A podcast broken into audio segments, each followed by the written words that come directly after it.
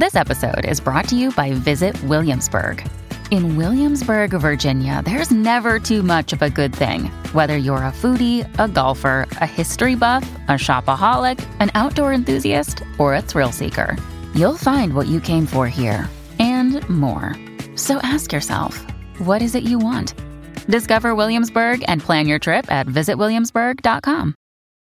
When you need mealtime inspiration, it's worth shopping Kroger, where you'll find over 30,000 mouthwatering choices that excite your inner foodie. And no matter what tasty choice you make, you'll enjoy our everyday low prices, plus extra ways to save, like digital coupons worth over $600 each week. You can also save up to $1 off per gallon at the pump with fuel points. More savings and more inspiring flavors make shopping Kroger worth it every time. Kroger, fresh for everyone. Fuel restrictions apply.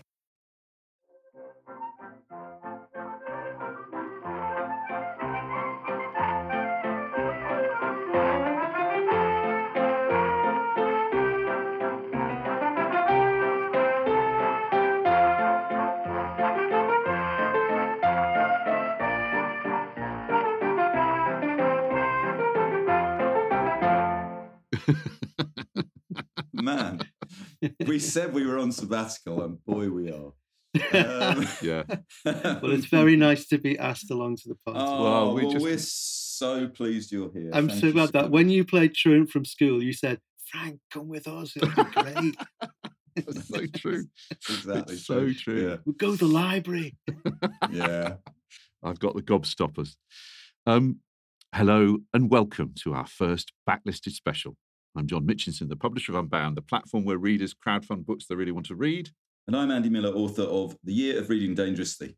Uh, the format of these specials differs from the main backlisted podcasts, the, the usual ones that we do, in that they'll feature just one guest choosing a number of books in an area that they know something about, they care something about, and most importantly, they can talk about for an hour. So let's, let's see what happens as we welcome to the first backlisted special on children's books, Frank Cottrell Boyce. Hey!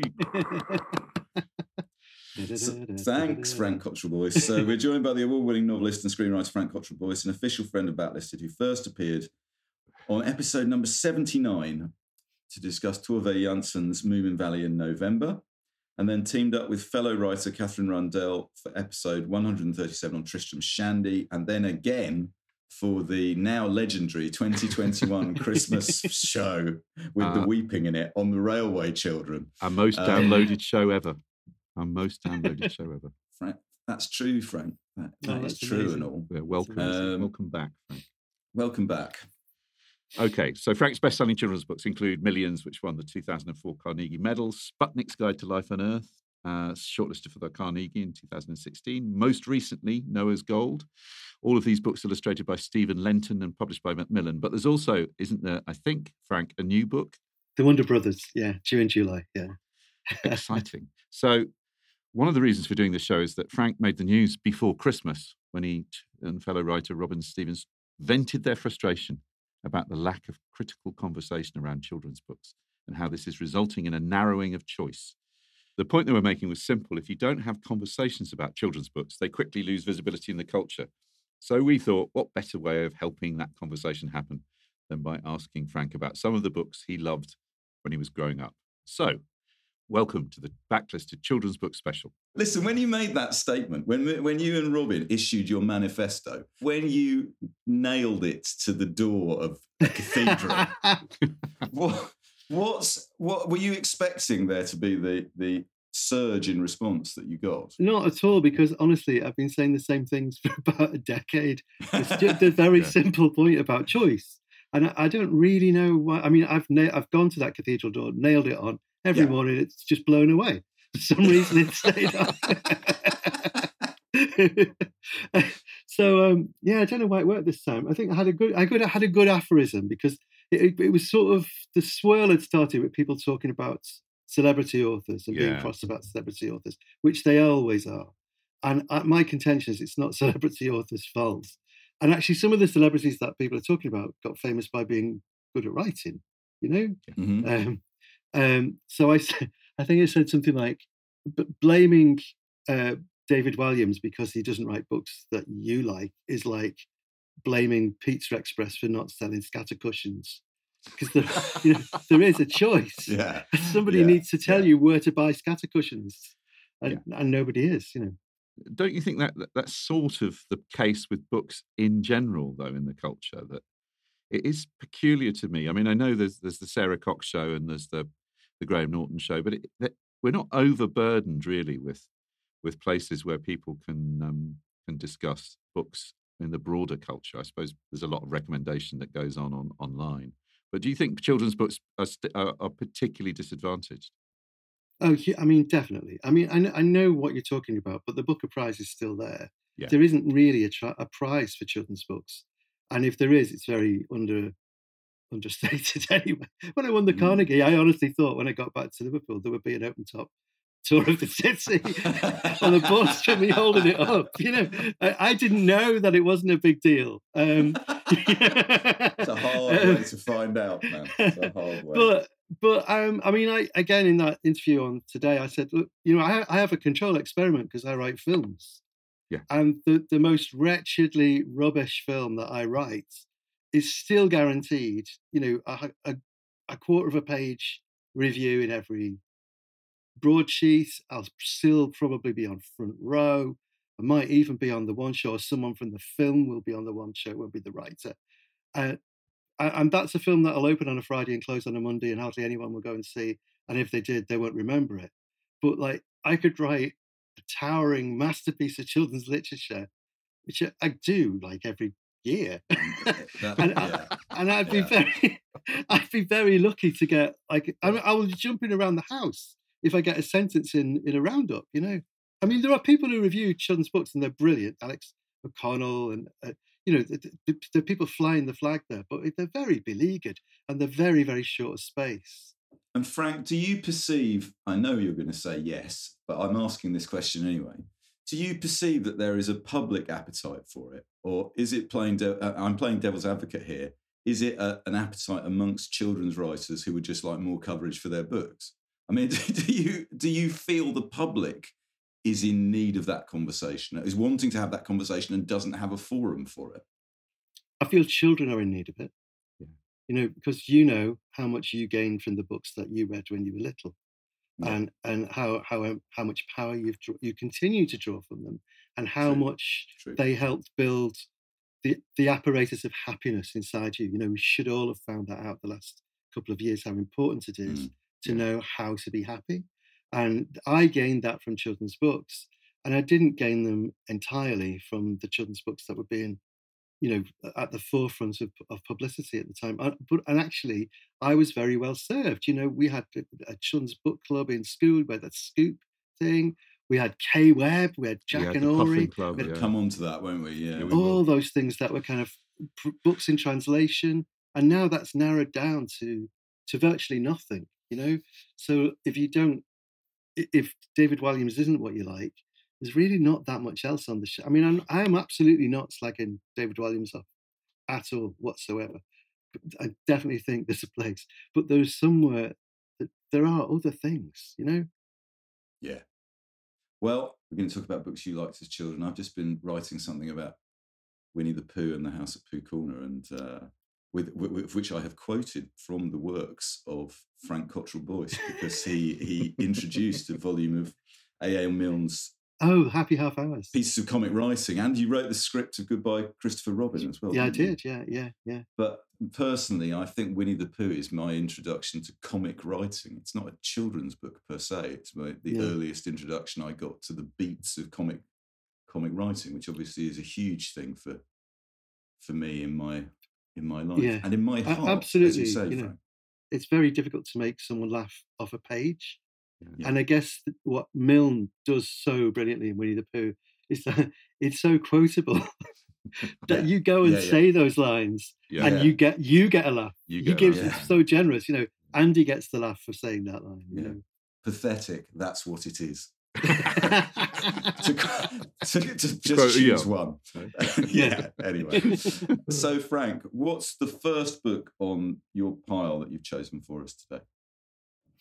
Um, I and uh, the first sort of big fat book that I read, which I remember very clearly reading on the bus, which was T. H. White's "The Once and Future King." Troubled masterpiece, but an absolutely Troubled, extraordinary. troubled masterpiece or troubled man? Wasn't T.H. White ve- a troubled man? He was a troubled man, wasn't he? well, he was troubled. Yeah. yes, okay. Sylvia yeah. Sylvia Townsend Warner wrote a biography of him, which is an Did amazing. Re- yeah, Yeah. And it's like a very very long school report, very disapproving school report. It- And- it- and and it's like every page is like, you'll never guess what he's done now. yes, okay, yeah. Nikki, have we got a clip from the Once and Future King before we talk about it? we have got a clip that I took from a BBC radio play from 2014.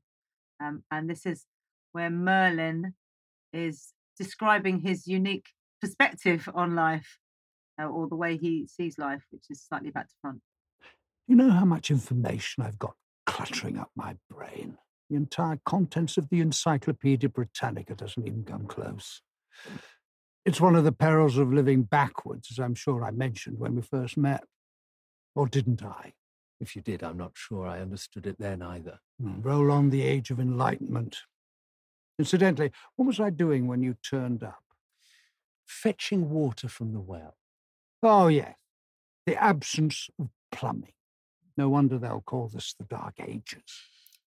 Brian Sibley wrote that script. Yeah, it's a very, very good adaptation, isn't it? Um, Yeah, I mean, he's, he- it's Brian wrote the the Radio Four adaptation of Lord of the Rings, which is a massive influence on the films.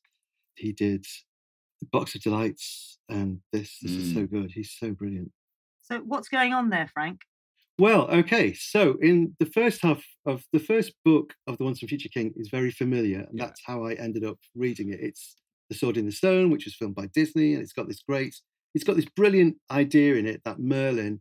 It's a prequel to Malory, is what uh, T. H. White called it, and it's uh, the education of King Arthur by Merlin. So uh, Arthur at that time doesn't know he's King Arthur. He sort of lives this sort of feral life in a little castle in the woods. Merlin turns up, but Merlin is living his life backwards, so he can remember things from the future.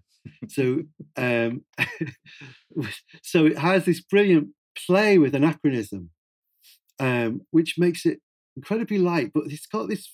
There's a sort of magic in that because Merlin is in your time, which uh, often in historical novels people do that, don't they? Yeah. Um, you know, it, it, Hilary Mantel or whatever. It's like the hero is nice because he's a bit like someone from the 21st century, not like these other tossers from the Middle Ages. Yes, and it's always that, isn't it? It's um, Yeah. it's Kevin Costner delivering a baby in Robin Hood and all that. So it's like, yes, um, but so she he does that, but he does it explicitly, and and somehow that frees the description of the Middle Ages or this invented Middle Ages. So it feels really, really real. The wild wood, the stuff about falconry, which of course is is full of detail, but also the stuff about armor, all this sort of boyish delight in detail is in there, and it but it floats. It's not it's not clogged. It's like a lot of historical writing is like it's like an old antique shop, isn't it? It's full of Yeah. dust and, and bits and bobs. Feels really alive because I suppose because Merlin is T. H. White. and it- right, that's interesting. yeah, What's the what's the falconry thing? Well, T. H. White was a um, trained a goshawk. I mean, he was very faddy. He had this great axiom, which is uh, if you're sad, learn something new. So he was constantly Mm. learning to fly, learning to drive, Right. uh, but he tried to learn medieval falconry.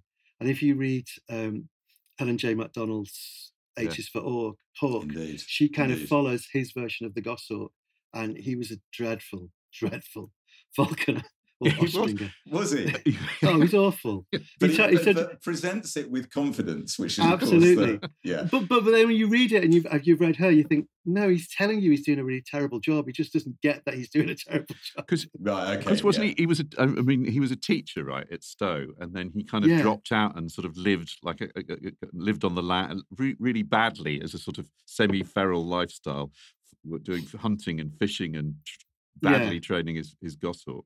Hunting and fishing, yeah, and and then in the Second World War, he disappeared to the west of Ireland and uh, did a lot of goose shooting, and you know lived off Well, by then he could live off his writing because he, he wrote this monster success, which wasn't good for him, I don't think.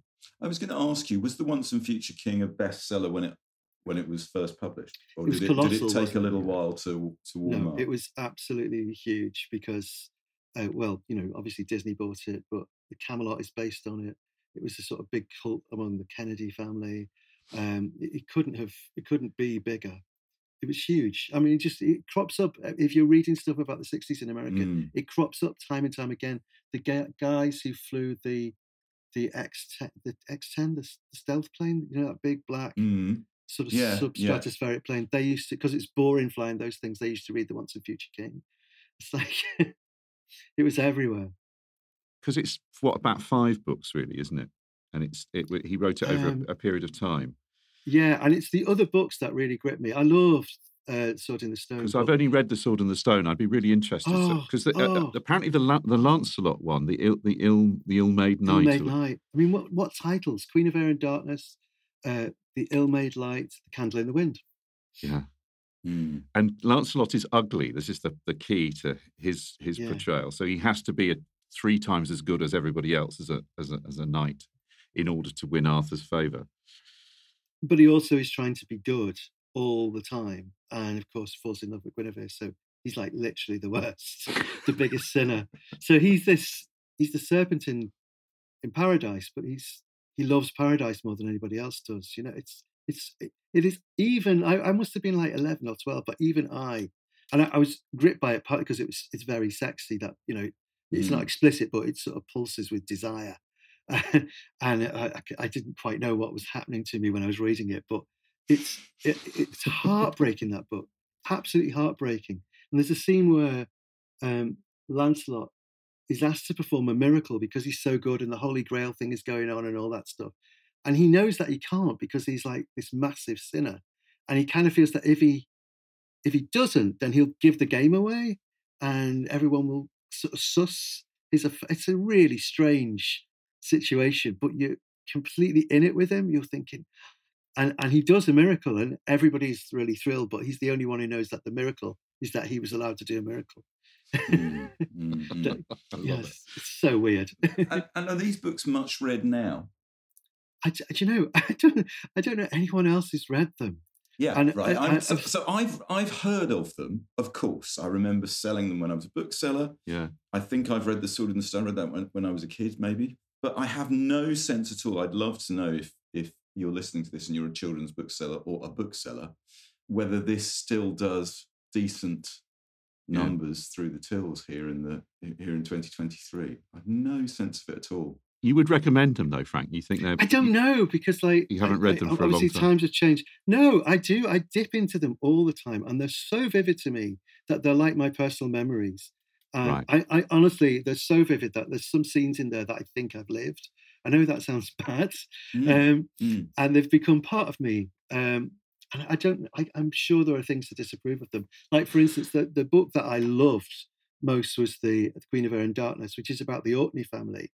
And now, if I read it, I can see that part of that is a kind of very English, anti-Irish racism is the wrong word, but scorn for kind of Irish ideas about honor and bravery and swagger. And Mm. it's a bit like Alan Breck in um, Yeah, yeah, yeah. in Kidnapped. Kidnapped. It's like he's glamorous, but he's also an idiot, and they're like that. And I like now that like my family's, my wife's from the west of Ireland. I read them, I think I know what he's getting at here, but they are lovely. I really do want to be around them. You know, the way they call each other my hearts and my heroes. Your second choice has also got a wizard in it.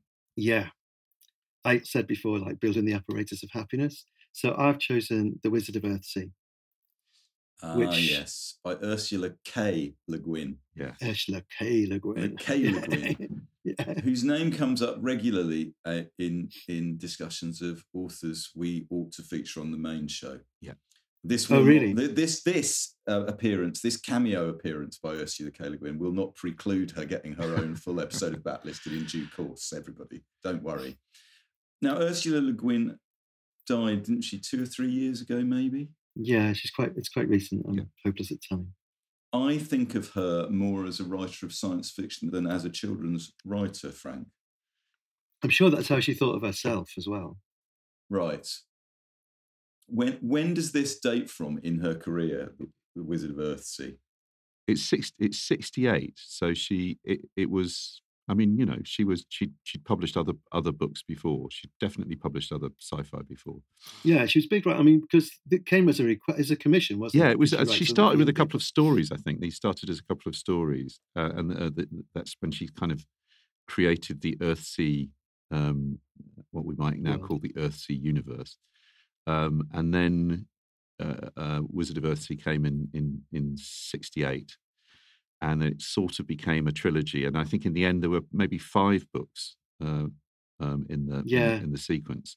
I, I think I was in year six when I read it. I can remember everything about reading it. I can remember what chair I read it in. I can remember the font, which is a beautiful font. And most of all, the map. Incredible. It- yeah. It's got the best map of I mean, any book with a map is great, but this is way the best map of any books because it's um, an archipelago, which I, I don't think if anybody's had done that before. But so the whole of Earthsea is just a, a massive archipelago, with, and the names are brilliant. And I think I could probably have named all the islands at one point. Um, how many can you name now? Go. Oh, go on, let's do that. Gont, Kargad, uh, The Hands, Dragon's Run, Pelnor, Uffish. Um, oh, this is the oh uh, the main one. Where's the school for Roke.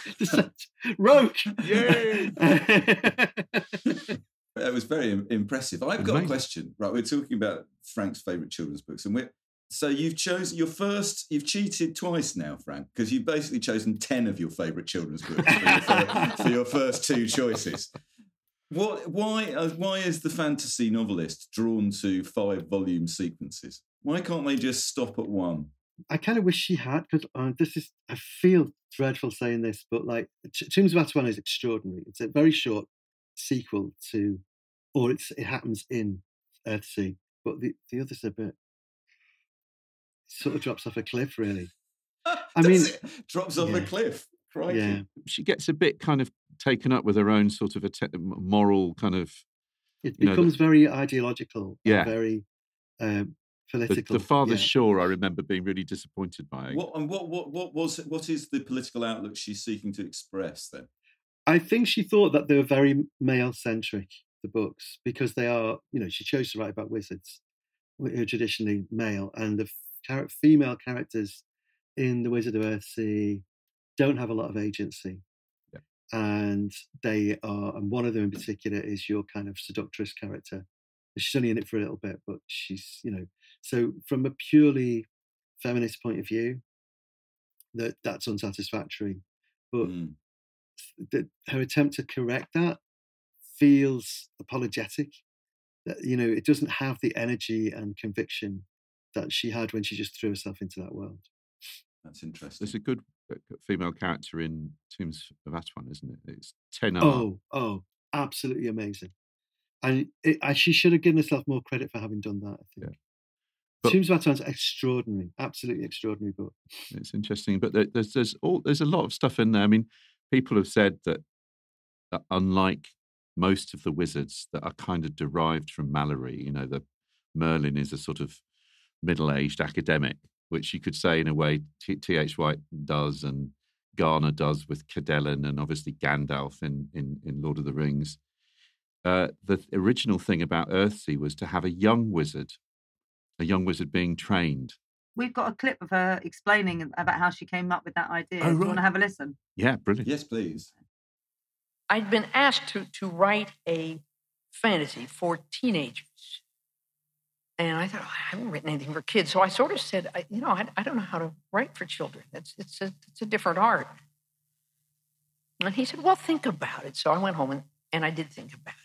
And because the book was to be for young people, I guess is what put it in my head that all the wizards in all the books that I had read in 1967 were old.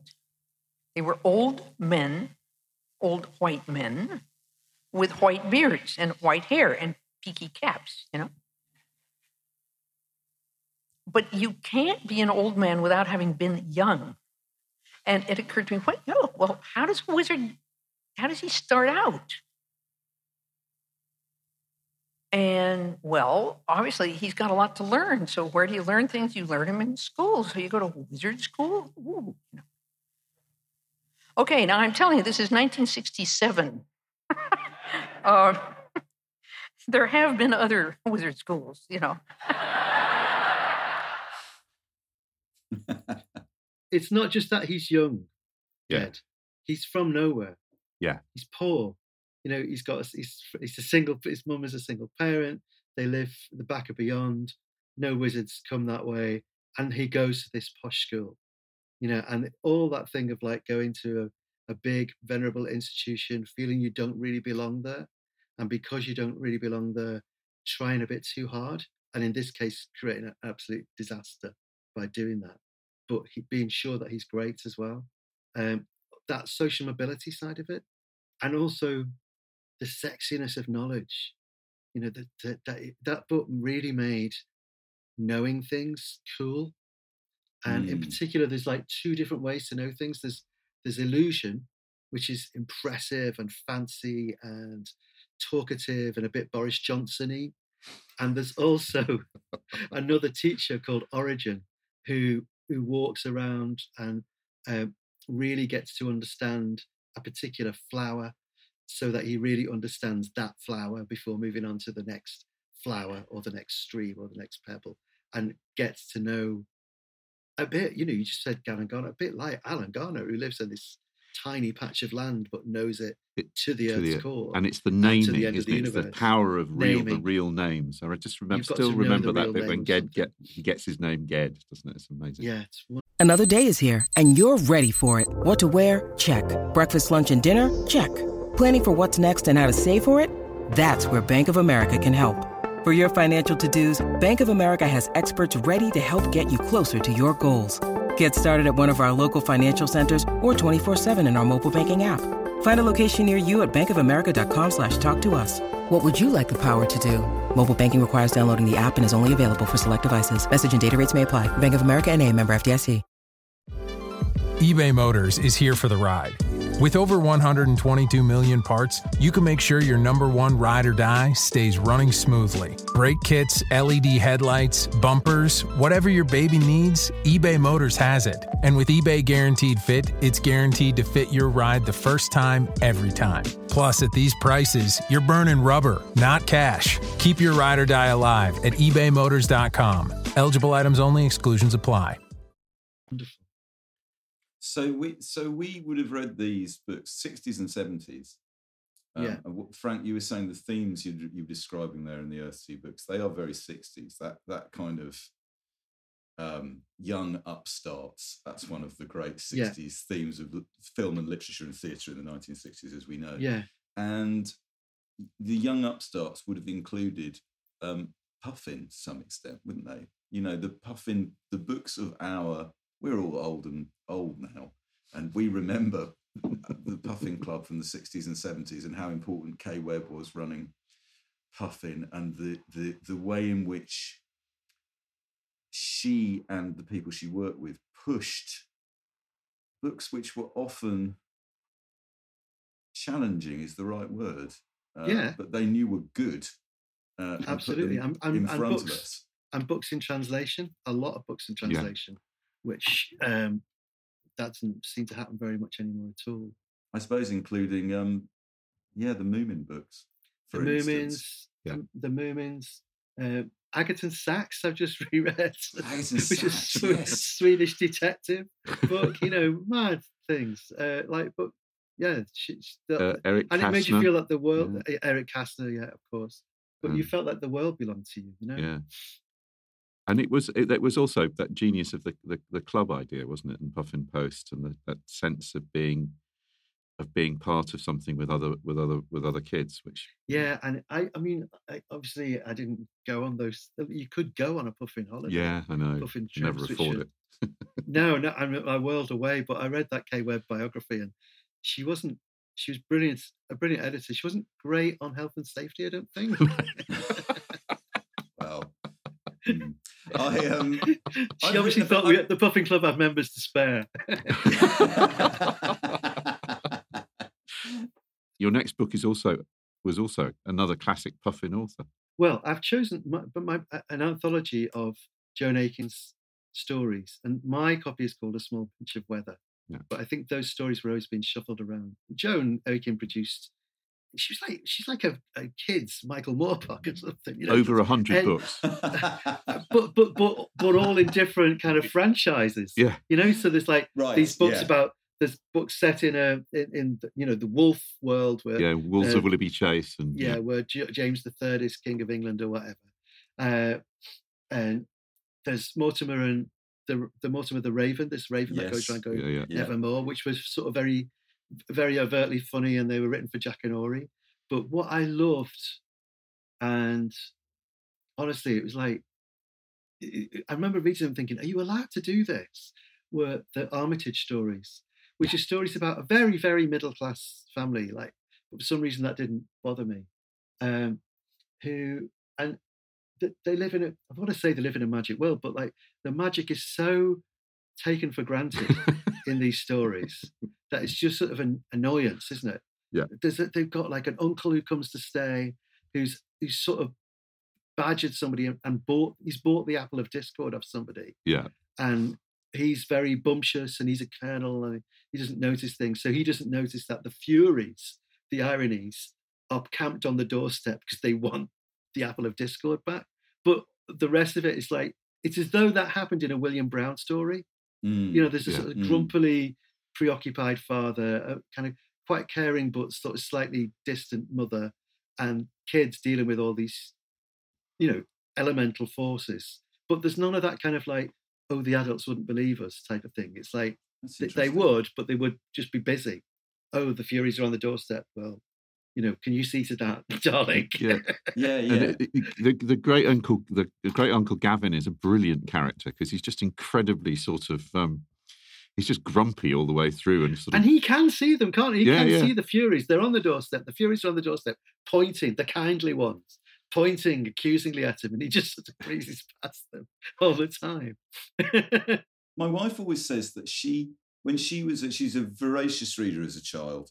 She grew up in a working class household, and she says it never bothered me. Class was not a thing that bothered me when I was a child reader. It never bothered me. Amongst her favourite books were the Bagthorpe Saga Yeah, by Helen same. Cresswell. She said, and I didn't read those thinking, "Guru, I resent these these Bagthorpes with their nice house and their their ramshackle."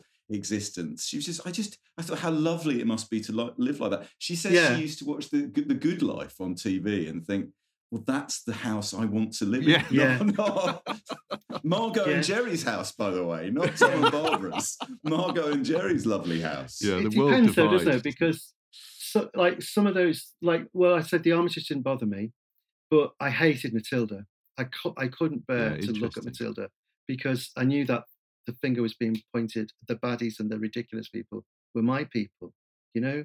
So it depends. what do you mean it's like, by Roll, matilda by roald dahl yeah, yeah absolutely it's, it's, Hideous it's you know yeah, I, class hatred how are you it's awful yeah. And the twits. yes i couldn't agree with you more have, you- have you got a bit to read from uh, the Armitages? Well, I've, I've got a little bit here about Great Uncle Gavin, which is quite funny. What do you, oh, you read it, John. We love to hear it in your voice. Okay. So this is Mark. There's Mark and Harriet, the kids, right? And Mark is um, Mark is uh, Mark is is, in, is is being told off by his great uncle Gavin. Here we go. Bless my soul, boy. Nearly all great uncle Gavin's remarks began with this request. Bless my soul. What are you doing now? Reading? Bless my soul. Do you want to grow up a muff? a, a muff, great uncle. What is a muff exactly? And Mark pulled out the notebook in which he was keeping a glossary of great uncle Gavin. A muff? Why, a muff is a, a funkser, a duffer, a froust, a tug, a swat, a miserable little sneaking milksop. Mark was so busy writing down all the words that he forgot to be annoyed. You ought to be out of doors, sir. Ought to be out playing footer. Uh, but you need 22 people for that, Mark pointed out, and there's only Harriet and me. Besides, it's summer, and Harriet's a bit of a duffer at French cricket. Don't be impudent, boy. Gad, when I was her age, I'd been out collecting birds' eggs. Birds' eggs, said Mark, scandalised, but I'm a subscribing member of the Royal Society for the Protection of Birds. Butterflies, then, growled his great uncle. It's brilliant. It's really good. So Joan Aiken was was she she had a long and glorious career, did she? I love the description of her as the Michael Moorcock. Yeah, she, she was 2004. 2004, she died. And she She's Wow. got that kind of more Moorcockian volcanicness as well. So if you read, if you do sit down and read all the endless sequels to The Wolves of Willoughby Chase, they're, they're full of contradictions and Yeah. discontinuities because she was just like, get it down, get it down, get it down. It's like okay, there's yeah. nothing, there's nothing considered about them. They're just full of this Energy. right? of like, wouldn't it mm. be great if if Yeah. there was a huge pink whale? or we had a gun that could shoot us to America. Or you know, it's like it's like it's like let's do it. bizarrely, she wrote a whole sequence, I think six or seven Jane Austen Jane Austen sequels. sequels, you know, Mansfield Revisited and the, the Young Miss Ward. And Yeah. And were those written for children? Were they No, sequels think- for children, or were they were they books for adults? I- think they were for Jane to show how she could do it. Yeah. If she put her mind to it. But Yeah. like, I, I want to say there's one story. I mean, all the Armitage stories are fun and I really like them. And some of them have really stuck with me. Smoke from Cromwell's time, Harriet's heirloom, where she inherits a, yeah, it doesn't matter. But uh, there's one, The Serial Garden, yeah, which is one of the most painfully romantic and beautiful story that you've ever read. And it starts with um, cutting out of, you know, do you remember on the back of cereal packets, there used to be models that you would cut out and bend flap A, glue to flat Yeah. C. He's building one of these and it's from an engraving of, um, and they're on breakfast bricks, which is a rubbish cereal. And, and he builds this garden and it's from a set of 18th century engravings. And it turns out that someone has been hidden in this garden magically inside the engraving uh, for love. And he's um, waiting for the oh, lover I to come. yeah, and and you do know who the lover is, and it's uh, who's now an old man, and it's it, it's so beautiful. It's so perfectly plotted. Uh, it's like a little piece of Mozart, isn't it? It's just And, and it's heartbreaking story, amazing.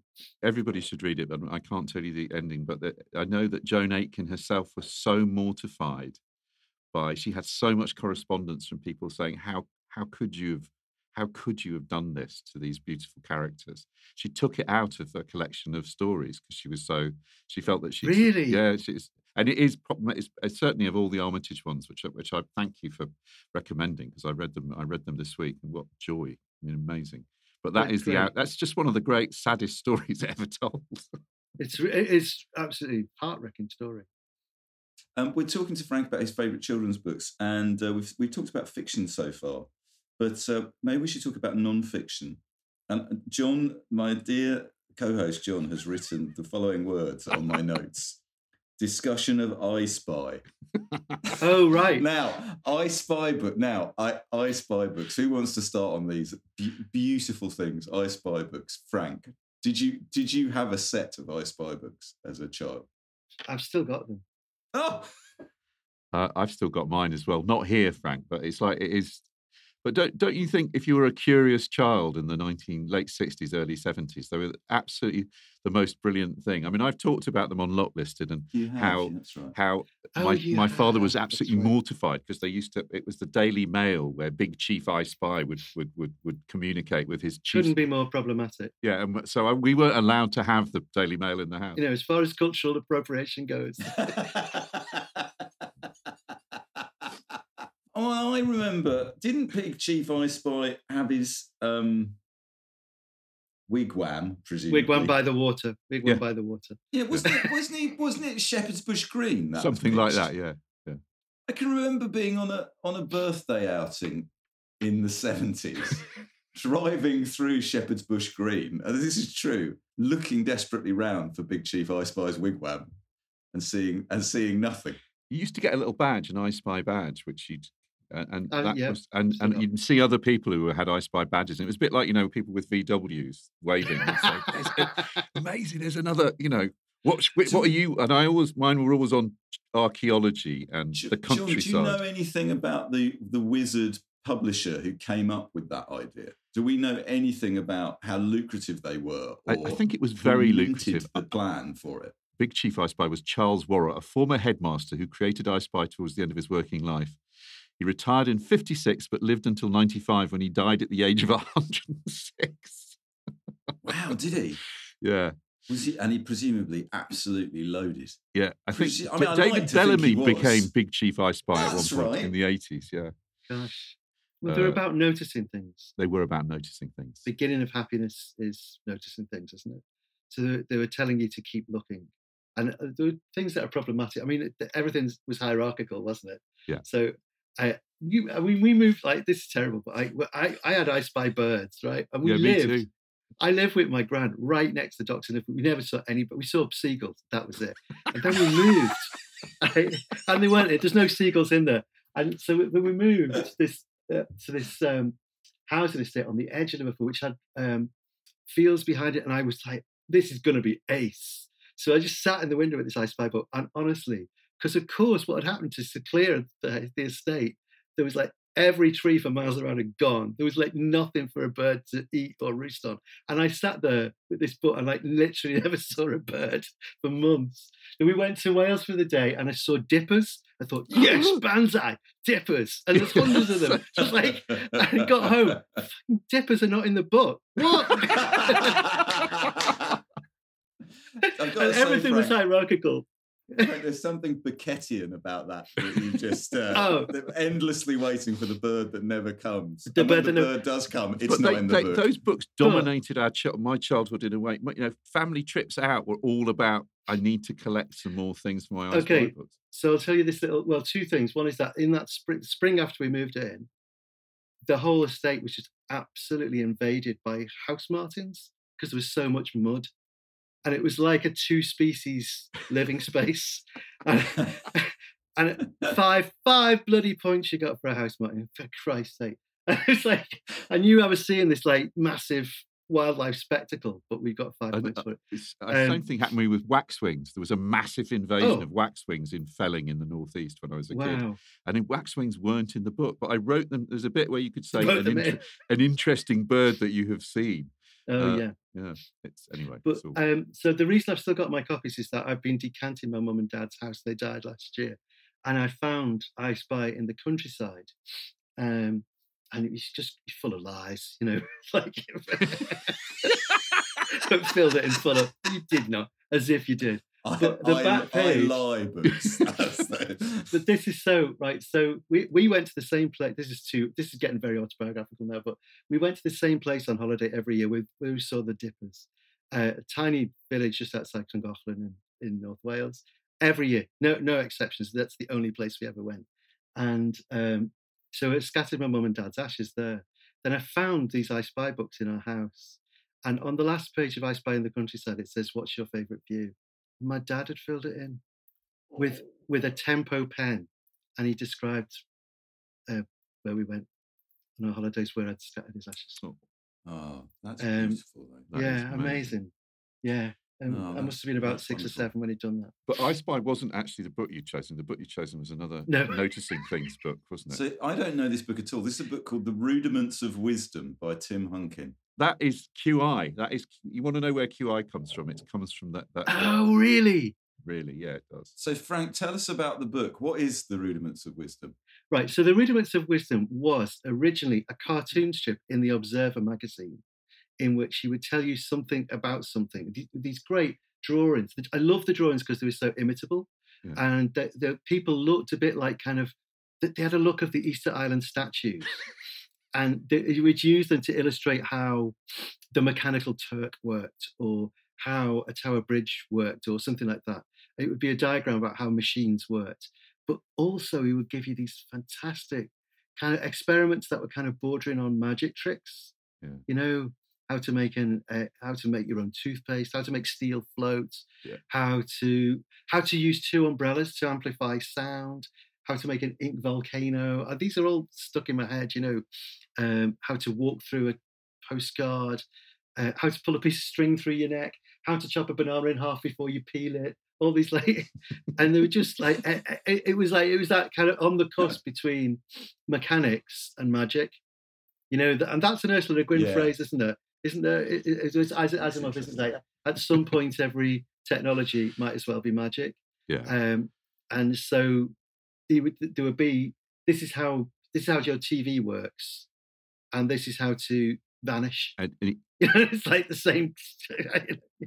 and then he, he made the rudiments of wisdom into a book, uh, into an like an encyclopedia in the in the late eighties, which is Yes. just a it's just a I think it's still available. It's a Yeah. just a joyous kind of uh, rag bag of stuff. He invented the Secret Life of Machines, the TV show, The That's Secret it, Life of. Machines.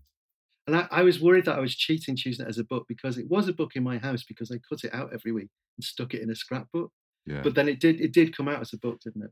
But he he would have loved that. He's he's kind of uh, you know he's in that great tradition, Andy, of sort of mad English inventors.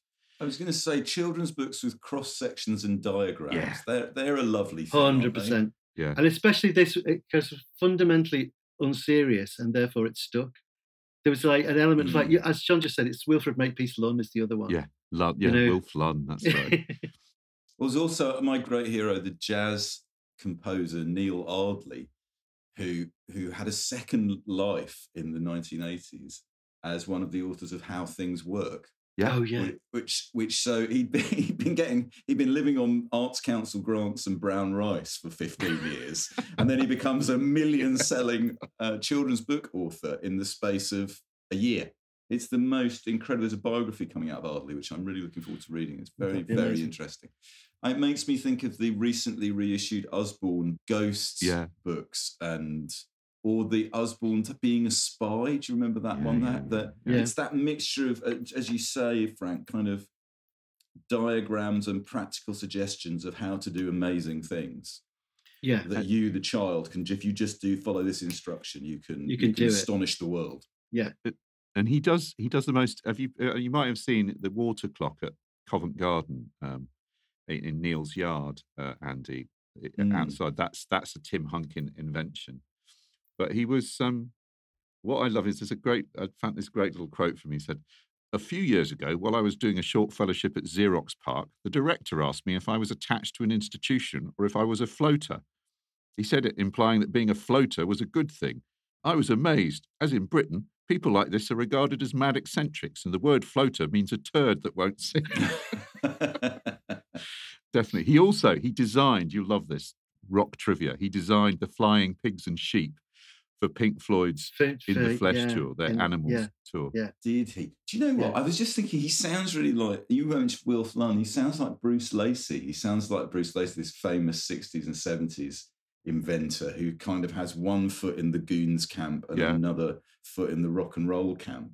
You must have met him. Have you met him? No, I mean I, I would love to meet him because he is he's just I think like like Frank he was in the back of the Observer magazine, and that was for me that was I used to do the same thing. I used to cut out all the the the, um, the rudiments of wisdom clippings, and I often wondered what happened to him. And then I discovered he'd sort of re-emerged on television, and And the magazine had a children's section.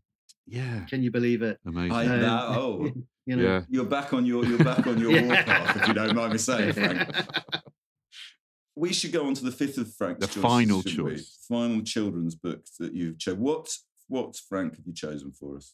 Just William, because the well, because they're breathtaking. But I owe a particular death debt to Just William. Shall I tell you what that is? Please do.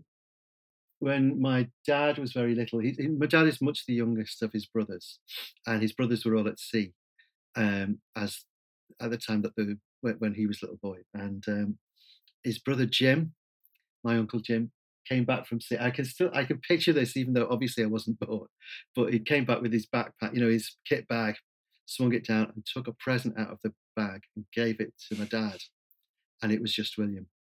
And it was the first book Mm. that my dad had owned. And my gran, my mum, was very suspicious of it. She said, "What is that?"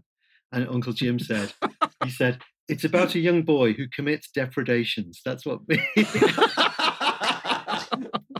Which he's obviously winding his mum up, and it's how just William is that word depredations.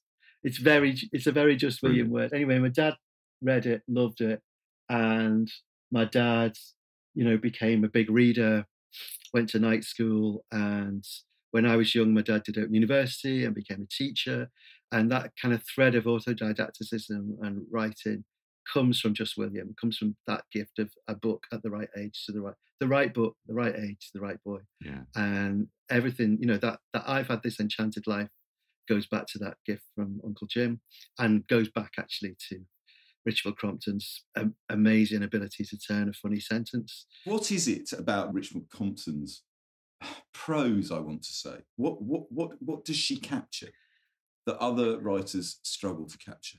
Well, and, and that you can't dramatize either. No, you, you can't make just William funny on screen. It's it's it's Yeah. the style. It's like she's the first writer that you read where you think the way she writes her sentences is amazing. You know, that, that's she's the first Mm. writer whose style you notice. Mm, Um, okay. What is it about? uh, Like just the inappropriateness of talking about a little boy who just wants to be left alone with a bag of bullseyes and a mongrel dog, as though it was, you know, the United Nations. This amazing vocabulary that she bears brings to Yeah, bear on it all, yeah. you know, um, and he's preoccupied, you know, and that William stands for something. You know, he stands for the great virtue of just being left alone, just because all he wants to be left. And I think the other thing about Just William that people forget is that Just William is always trying to be good. You know, that's the difference Yeah. between him and other badly behaved children. He is burning for justice. Uh, he always wants to put things right, and he's always just trying to be good. It just, it just goes hideously wrong. I've, I, so I've got a question. Is she? Uh, and again, this is. I'll just ask the question straight from a from a writer writerly point of view. When you read her now, Frank, does she seem totally in control of the material? You know, because you're so you're talking when you say it's hard to dramatize. I know exactly what you mean. It doesn't seem particularly distinguished, and therefore, what distinguishes it is the style. Now, has she chanced upon it, or is she a is she a Wodehouseian stylist who can make it sing? Yeah, I think she can make it sing. I think she's she knows how to make to create a really great phrase. Yeah. and and it's particularly a great speech, a great rant. But the stories that work are the stories that work up to a great big set piece. So where William Mm. has told a lie that just as you're reading it, that lie is growing and getting more and more out of control, and it's Right. happening on the page. It's at, at its best when it's just him talking, and you're thinking, just shut up, you know Yeah, yeah. and he's just making everything worse. So she's brilliant. I, I mean, what I read her for is like how she engineers those. It's usually a lie that's grown, or yeah, or it's, it's And she- never it's- frank. It's, the she's- ones that are alive that, Mm, mm. that really work. And she's one of those those Crompton is one of those writers, and she she was uh, her dad was a vicar, she was a teacher. She never married. She never had kids, uh, but she became quite wealthy. Uh, it's a rather sweet story. She bought a house that she and her mother lived in on Bromley Common through Yeah. through the, the because they were re- they were incredibly successful from day one. It was another one she hit on some formula that was perfect um, at, at the time, and and wrote what I hadn't realised. The first one was written in 1922, you know, sort of Yeah. alongside Ulysses and The Wasteland, and the last one was written in William the Lawless was written in 1970. Yeah. which is Wow. I mean, so it's- it's You always nearly 50, a, near, a 48 year Yeah. career. Wow. And he, and me. never he never aged a day in all that time. no, he never grew up. He never grew up. But it's like that's like P.G. Wodehouse, isn't it? I always think P.G. Wodehouse, those first ones are satirizing suffragettes, and at the end of his life, he was working on something with Andrew Lloyd Webber. It's Yeah. like, Mm. It is, it is mad, isn't it? yeah. Uh, now, I've got one more note here before we go, and I can't let this pass. No. Frank to mount his Narnia defense. Before the bun oh, run. really? Okay. Well, I just, I just, you know, people are constantly slagging off Narnia because it's um, proselytizing and also because it's inconsistent. Yeah. And I want to Mm. defend it. You know, that Father Christmas is in it and nymphs and satyrs and, you know, talking animals and what, where is that supposed to be? And where that is, is that room in the house that he grew up in, full of children's books. And it's a great kind of synthesis. And we're, you know, people are always saying, "Oh, it's it's indecorous the way it mashes up all these things together." And I think that's the most powerful thing about it is that where it's set is where where stories are set, you know, and it brings all those different stories together. And it's it's that that room full of books in his house that is the wood between the worlds, and he's allowed to do that. I think that's all. I think of all the worlds that you, know that you've read, Narnia is the one you want to visit. It's a multiverse, Frank. Yeah, well, it, it is, isn't it? Because they, Yeah. they And go also, to Shan. I also think, Yeah. I mean, The Magician's Nephew is a seriously underrated It's an amazing book. and I think that's. I mean, I think you know, I'm, I'm really interested because I, I think he does cop a lot of of unfair kind of criticism, and you know they don't like the fact that he that he apparently punishes Susan, you know, in, in the last battle, and and there's sort of you know borderline racism in some of the put, put, put, or, or, or straightforward. If we did one of these novels, if we did one of Yeah. C.S. Lewis's novels as a as a novel on backlisted, and because it's backlisted, we wouldn't be allowed to do the Lion, the Witch, and the Wardrobe. So, which novel do we do? I would do the Magician's Nephew. Yeah. Because it had that power that you get when when you're addicted to a comic as well, and then you suddenly find the origin story comic. yeah, After you've read ten Spider-Man adventures, you suddenly find, Yeah. and it had that origin story power, um, which is for me. I had one question. I know that you had you'd listened to our Christmas episode on uh, Noel Streatfeild, but I, the Giant Under the Snow was a book. Your Giant Under the Snow story. Well, I was right. Okay, so by the time I got to secondary school, I was a very school-shaped boy in a way that was probably quite obnoxious. I went to the same school that Johnny Vegas went to, and that Una McCormack went to. Yeah, St. Uh, or Helens. sister In St. Helens. And I finished my maths exam very quickly, and I just slipped the copy of um, uh, Giant Under the Snow out from under my uh, blazer and just started reading it because I was bored. and my teacher came round. He wasn't my maths teacher, but I had a nice maths teacher. The teacher who was invigilating came round and said, "What the hell do you think you're doing?" I said, "Well, I've finished. Sir. Do you want to take it?" And he went, he just took Giant Under the Snow off me and he hit me across the face with it. And then he took it away, right? And I never, it was a scoop, you know, Puffin Club copy. So it wasn't in the library, never saw it again. He never gave it me back. And then I found a copy in Wigtown when I was a grown up, you know, I and a Yeah. dad, and thought, oh, there's that book. And I took it. And honestly, I didn't need to start again. I remembered everything about where, as soon as I opened the book, the font again, I Mm. opened it, found where I was up to, and carried on reading from there. and I didn't need to because it had stayed with me so so much. You know, Yeah, yeah. brilliant book. Well, listen, thank you so much for um, spending an hour with us talking. It was talking wonderful. talking through some of these books. It's really fantastic. Thank you, thank you. And and and it, listeners, we'll put all these up on the website with links to. to we will, and we put them in in the backlisted uh, bookshop on bookshop.org as well. So thank you, Frank. Thank you to Nikki, who's breaking into her sabbatical to pull this special episode together. Thanks, Nick. Uh, we'll be back in April, but in the meantime, there's nothing to stop you downloading all 176 previous episodes. What? Plus, follow links, clips, and suggestions for further reading by visiting our website, backlisted.fm. We're always pleased if you contact us on Twitter and Facebook and Instagram. And you can support us directly by supporting our Patreon at www.patreon.com forward slash backlisted for a modest sum. Patrons get to hear backlisted episodes early and ad free. And all those who subscribe to the Lot Listener level get two extra podcasts a month called Lot Listed, which features the three of us talking over the books, films, and music we've enjoyed in the previous fortnight. And we're still making those throughout our We are. sabbatical. Once again, our sabbatical is a failed sabbatical. We're, we're, we're, we're, we're trying. We're trying. That's all, folks. Frank, is there anything you would like to add? Uh, and is, you can have a bonus choice if you want. Oh. You can have a bonus choice. One more book. Go on. Go, one more book. Um, actually, King of the Copper Mountain, Paul Biegel, absolutely amazing book. Okay. There you go. Yeah. We'll put that up up on with the on the on the website We as will. well. Thanks ever, very much, Brilliant. everyone, and uh, we'll see you next month for another backlisted special. Thank you. Bye. Bye. Bye. Bye.